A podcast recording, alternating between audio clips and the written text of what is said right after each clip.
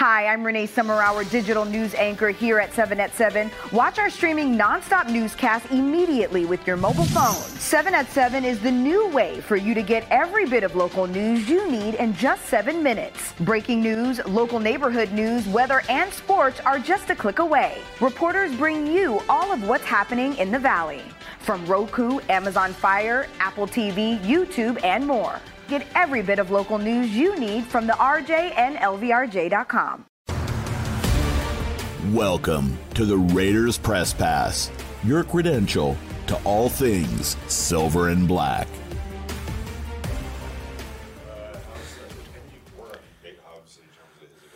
No, I don't think. Um, I don't think Nate will make it. Uh, he's working his butt off uh, to get back as soon as possible. Um, you know, getting closer, better every day. Uh, but I don't, I don't believe we'll see him out there today. And um, I'm not ruling him out totally, but I, you know, he's it, it, he's pushing as hard as he can. We'll see. Davante will be out there today. As with uh, Nate, is there any, you know, long-term concern there, or do you think maybe potentially if he doesn't play this week, he can come back next week? I mean, I'm not overly, like I said, he's getting close. Or I don't want to, like, I'm not a doctor, but I getting closer, better. And what did you think of? Uh, I know Amik. I think it looked like Amik Robertson kind of stepped in and nickel. Yep. Last game, how did you think? Yep.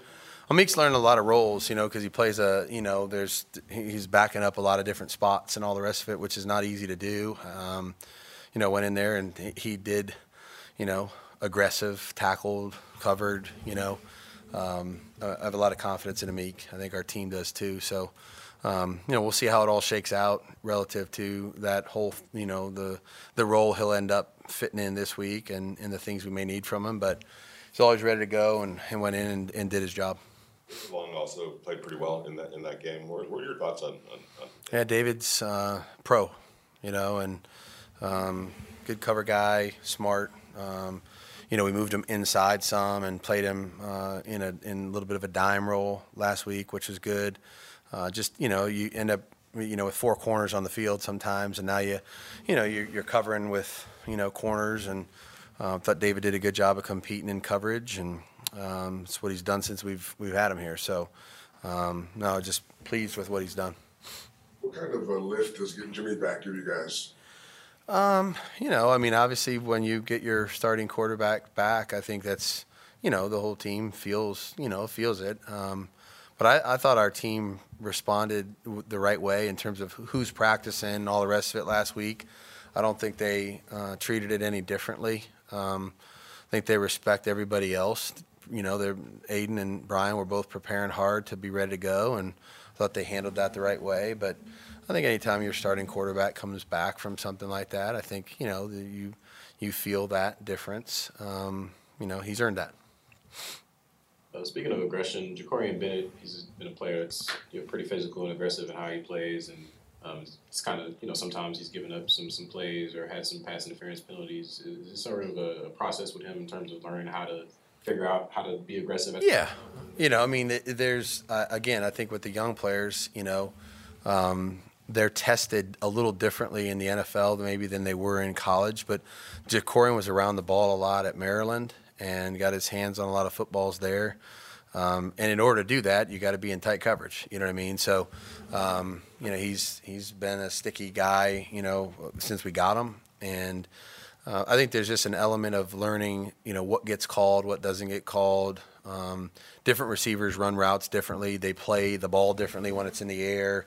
Um, and you just, you know, those are little refined techniques that take time to, you know, really get good at. And uh, JB works really hard in practice at it. Um, you know, he's a young kid with a bright future. What's the good? you look at tape, uh, Rashan Gary's kind of the disruptor for the Packers defense. Uh, what do you think makes him good when you watch him on tape, and how much pride do you think that Kolton and Jermaine take in facing guys like that? Yeah, I mean, there's a lot of disruptive guys on their defense. Um, Rashan's, I mean, um, he's got a great motor, great play style, very physical. Um, can win with speed or power. Um, you know, he's uh, every time I turn the film on, you know, it's like there's another rush move or another way to get to the quarterback or a way to disrupt the running game. Um, very physical player. Um, very impressed with him. Again, they got a lot of guys that I would say in that category on the edge that, that do it the right way. You know, physical, uh, good good length. Um, you know, can can rush with speed or power. Um, you know, I think our tackles. I mean, every week in this league is the same. You know, it's just who is it? You know, what's their name? Khalil Mack. You know, is it Joey Bosa? Is it T.J. Watt? Is it you know? I mean, there's the list goes on and on. So this is another real big test for us on the edge. Um, Got to do a good job of. Uh, really standing up to these guys, and they'll play them all. You know, there's just not just going to be one or two of them in there. So, a lot of different faces that our guys are getting comfortable and getting used to as we watch tape this week, because uh, I think you got to understand the differences in terms of how they play. What's the uh, type of process when you make in-game adjustments? Is it a feel thing? Is it a halftime thing? Is it just how, how do you go about that? Yeah, um, it depends. Like what, how big of one you're talking about. Um, um, I think if you're getting played radically different than what you anticipated, um, there's really no feel about it. You just uh, you better do it. You know what I mean in terms of uh, what you expected. You know, coverage, front, whatever pressure. If all of a sudden they're doing a lot more, if the offense on the other side is doing something that our defense didn't necessarily expect or haven't seen from them, um, you don't have time to wait for halftime. You know, you you got to get over there to the sideline and. Uh, make a decision first on what you feel like is best to do, and then try to go ahead and communicate it to your group so that you could go ahead and, and, and hopefully handle it the right way the next time out there.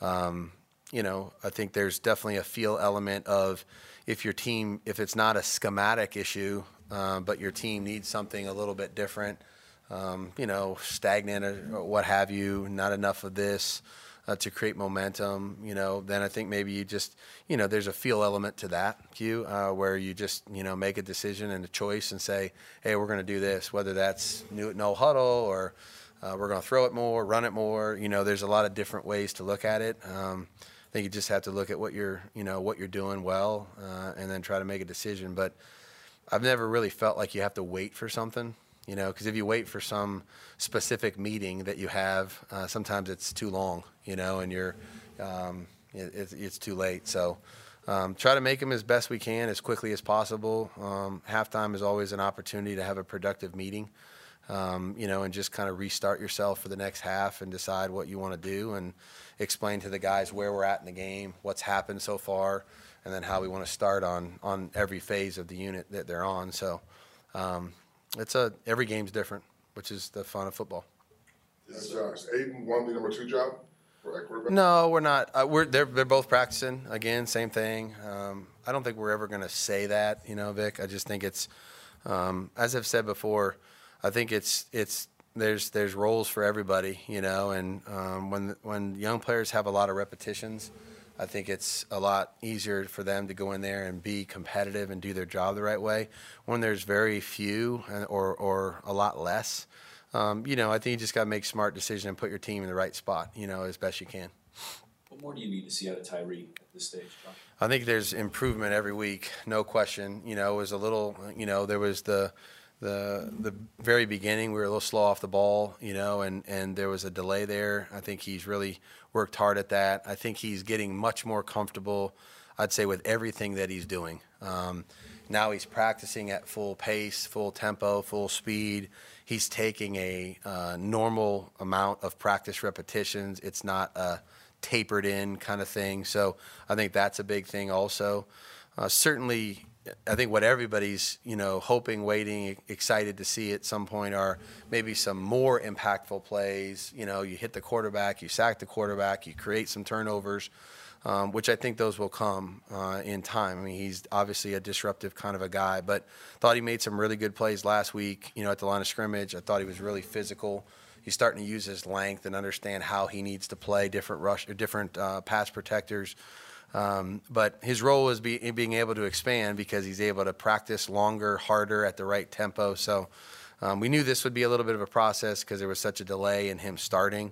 Um, but I think now that his, his wind and his conditioning is improving, I, I, think you just keep going, you know, and, and hopefully the disruptive plays and the, the real negative plays start to happen as well.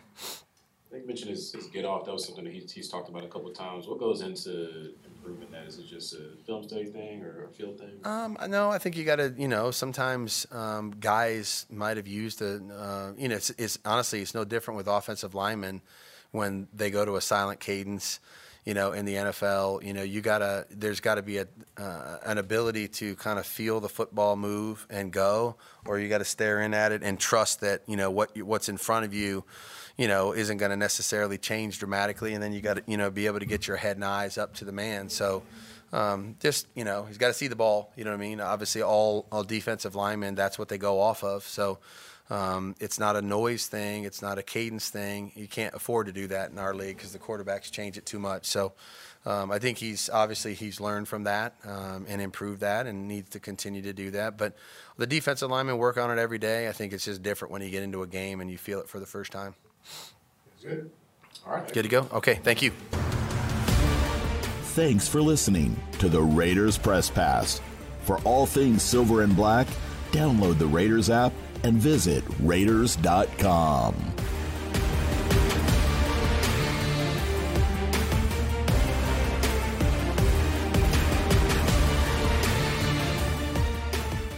The Las Vegas Raiders have partnered with the global lifestyle app TrueConnect to give the gift of wellness. Transform your mind, body, and soul through thousands of hours of premium fitness content, guided meditations, progress tracking, and more. Visit tcfree.fit to redeem one free year of TrueConnect exclusively for Raider Nation.